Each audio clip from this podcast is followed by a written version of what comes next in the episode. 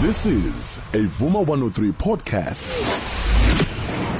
Behind, behind the voice, the voice on Vuma 103 Drive. Mlalelo wevuma 103 Drive eh, ohlelweni la sithi khona ke behind the voice. This afternoon we honor one female singer who dominated the Pantsula dance scene in the 80s and uh, parts of uh, the early 90s Messi Pakela Sanibonani njani? Sikhona kunjani ma? Cha siyaphila nathi bakithi. Yo cishe sekuhlangana u30 years manje ngikwi radio but ngiyaqala ngqa ukuthi ngixoxe nawe on air. Ah ha bakithi Khuluma ne-legend. vele vele beningayi beningangi interview why were you still looking for me.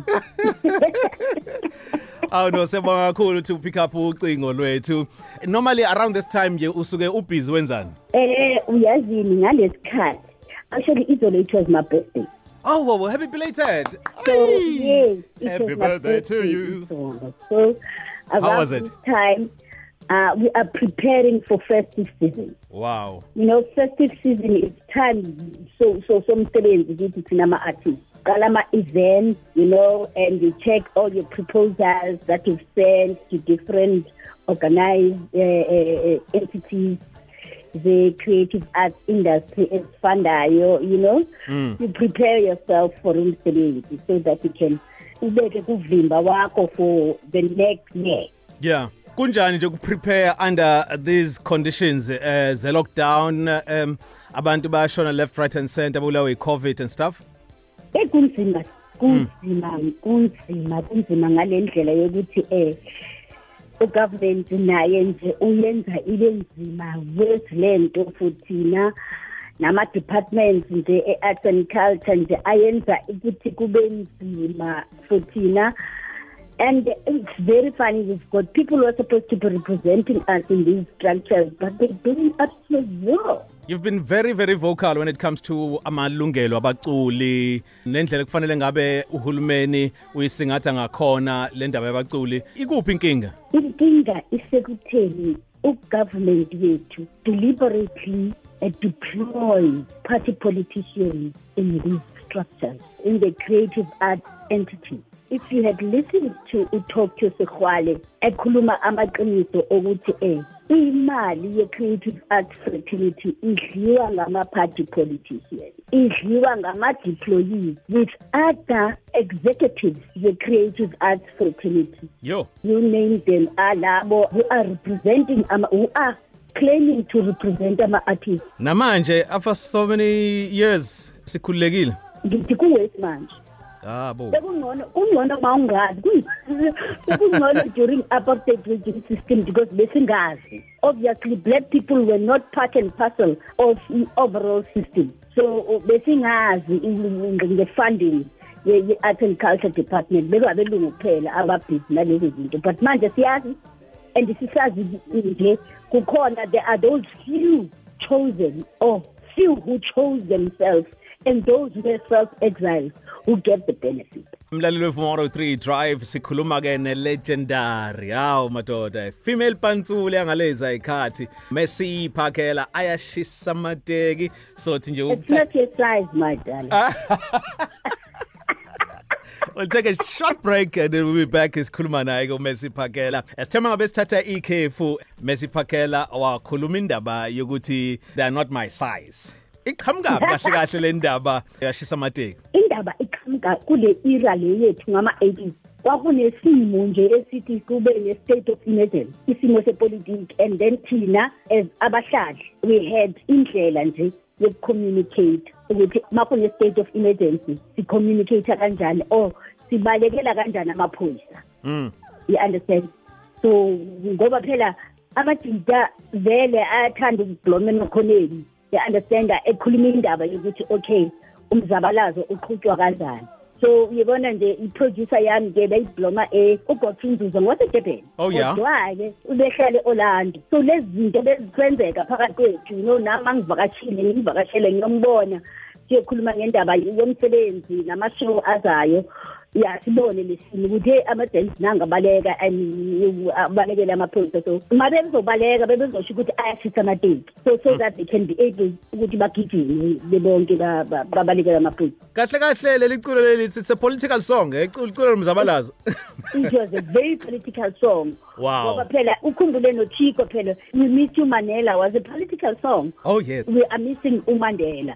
Mm. we had ukuthi sisebenzise indlela ezithile upotsho ukwenzela ukuthi sizokhona ukukhuluma ngesimo sethu singumphakathi. And our music was censored at SABC you wouldn't talk politics freely. And Yeah. you wouldn't sing about politics or societal problems. uh, openly. Uma ngabe sibuka isikhathi owakhula ngaso emculweni uma ubuka manje isikhathi sesihambile would you say ukuthi mhlawumbe you wish khona ama lessons okwakungaba ukuthi wawuwafundile eh nokuthi uma ukuthi wawafunda in the process ngabe mhlawumbe usukuphi manje? Hey i've learned a lot. Hey ngifunda okukhulu kabi ngifundile nge-music business skills ngifundile ngokusebenzisana singama-artist kodwa i-system eyayisetshenziswa then izosetshenziswa manje njengoba namanje because the so-called executives the music industry or creative arts fraternity as a whole they still utilize those systems zokusidivider in order to exploit the exploited. Nginokukubona nje online and stuff like that ngibona ukuthi ayibo usayibambile iswag ne-energy sakhona after so many years wenza ngani? ya yazini ukufunda futhi ikusese lokufunda kulabo who were there before me. Yeah. Uma ngabheka nje umama u-abigail gubheka umama abigail gubheka ugogo. Yeah. You know ugogo nakini kodwa usayibambile isweke so ngafunda kubo labo bantu bamagaret mcingana because umama magaret mcingana you know was also the same. I mean she would make sure ukuthi iwig yakhe is well looked after you know. Oh, and yes. ngoba ngandlula ezandleni zabo ngifundiswa yibo about i-music industry. So ngakubamba lokho hayi namanje mntakamama bayakhala mangigibele stage. Awu mangigibele moda stage nabo nje mangibambe imic hawu bavele bagule yo yo yo. Laba abancane. aha aha but but awu mama wenza ngani? Awusiswe ha bavele bathi yeyeyeyeyeye ungalinga phela ungazoshisela amateki la.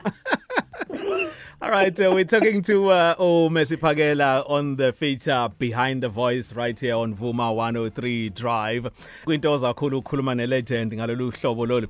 Messi uke wakhuluma ngokuthi ububukela kwabanye abaculi abangaphambi kwakho. How was i relationship no Brenda Fassie? Oh yeah, we had a very good relationship. uBrenda was a love of everyone. Besimthanda sonke uma Brenda ngoba uye osihlahlele indlela thina ku age group yethu. And uh, you would never be upset or angry noma sekakwenza into wrong. Noba ngaba engakumosha uBrenda uqeda ukukumosha manje uyaqeda uyamhlekisa khona manje because she had this multi talent yokudila nabantu.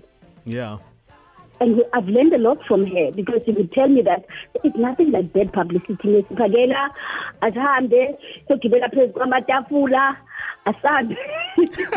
siyome Chaotic. Yeah. sipake iy'moto zethu ecommissioner street sikhoze itraffic ukwenzela ukuthi abantu babheke thina and then I would go and do those things I can imagine. Yeah. You know without any doubt because I adored her Khuluma la no Messi Pagela. I recently saw you on TV find Bongani Fasi. Tell us about leyanto leyani eyaye- eyayenzeka phakathi no Bongani and nawe phakathi. What was going on and what do you have to say about that? Oh oh well into engayisho uyabona umntana kadadweni umntana wakho Yeah. so in the music industry thina in our era we were like a family tree. Even if we had ama differences it did not mean ukuthi asithandani we loved each other we loved each other's craft and uh, fortunate ubongani ufana nengane yami. Umntana kabrenda yafana niyokumela kuze kuyovalwa if there's anything ubongani sizoyimela because some of the things thina siyazazi ebesenzeka kwi-industry yethu ukuthi si-exploithwe kanjani. We don't wish ukubona lokho kwenzeka kubantwana bethu. I was But, standing for u- i- iqiniso because le nto ebengiyikhuluma ngalabi engikhulume ngabo it's things engizi-experiencile bezenza and sabotaging artists ngoba bengavumi ukuthi ba- benze unothanda wabo. Alright. Um sesigoqa nje um I know singakhuluma usuku lonke ngoba kuningi bese ngakukhuluma la ngacaca ukuthi hayi show yakho. Yeah. Kukhona mhlambe osebenzela phezu kwakho esingakulindela mhlambe musically? Uh engikwenzayo khona manje ngenze some track i-duet nontombazana uqiyasi and then ibi-producer ngujonina Oh, awesome. uh, i think izoreleaswa nje very soon and actually i've got so many songs that i've recorded ezingeka-releaswa ezigcine ilama-record company ngingazi ukuthi bazigcinelani ngoba bangifuni mina kodwa bayawufuna umsebenzi wami ukuthi bawugcine balinde ukuthi ngise and angeke ngithe manje kofa bona kuqala Hey hey. No eh, ungathini nje kumculi osafisa ukungena kwi-industry right now especially wesifazane? Into engingayisho kubantwana bamanje. Ngicela ukuthi ngempela ngempela babheke indaba yokuba nama-personal manager. Uyabona ukuthi ube nomuntu ozokuhambisa le ndlela. Akukhombisa ukuthi this is business. It's not just for fame. You know, it is long term business that you have to invest in. Ufunde abafundi abantwana bamanje bafunde bafunde the business side of the industry. Before bangene kule industry. Okay. there is no business like showbiz my dear. This is a business that can sustain Isinkwa. our livelihood Mm, and develop the economy of the country and sustain it. Yeah, Yabo, I so know. laba bamanje nkosi yami ngiyaba- ngiyabancenga ukuthi babathole ama-personal managers before a business manager. Umuntu ozoku-advisa ukuthi usebenzele ekudevelopeni i-career yakho ngendlela enjani. I know asibonge usakhona eh eGqeberha noma usegoli? ngisegoli ngisegoli Gcineni nekhaya? ngisegoli ye kunzima kule ekhaya phela ngalesikhathi se-covid siyasaba mani ukuthelelwa yile sifo sekusekuneskhathana leligcinile ekhaya kodwa ngiyacommunicate ngey'ngcingo Hayi hamba hamba ezilalini ke uyawabona u- uyakhodwaza zinkomo. hey wena ungazi ukuthi umkhulu wabo umalume wami beka ngithumele phela angithumele ama-visuals Yeah. Ale ey'nkomo ekhaya ngithi eyi angisahali ngikhalela ubisi nje lolu lolu lolu lolu olufresh Yeah ne. Hayi no si- siyabonga kakhulu mama. Sesozwa ke mangabe ke usuhlanganise waqeda bese thina siyadlala because sidlala umculo sezingene eliphezulu lapha. Walapha eNingizimu Afrika futhi iwona esuphakamisa kakhulu. Ehhe. Hayi. Awukhanga ngiyabonga nje ukuthi ningicabange ni- ningikhulumise. Ngicela ukubingelela ngibonge kubalandeli bami baseDurban who are very loyal to me and ama producer bami nobongani bongani. Ngiyabonga ngebongani inkwanyana. Ngikuthanda kabi. Awu, no.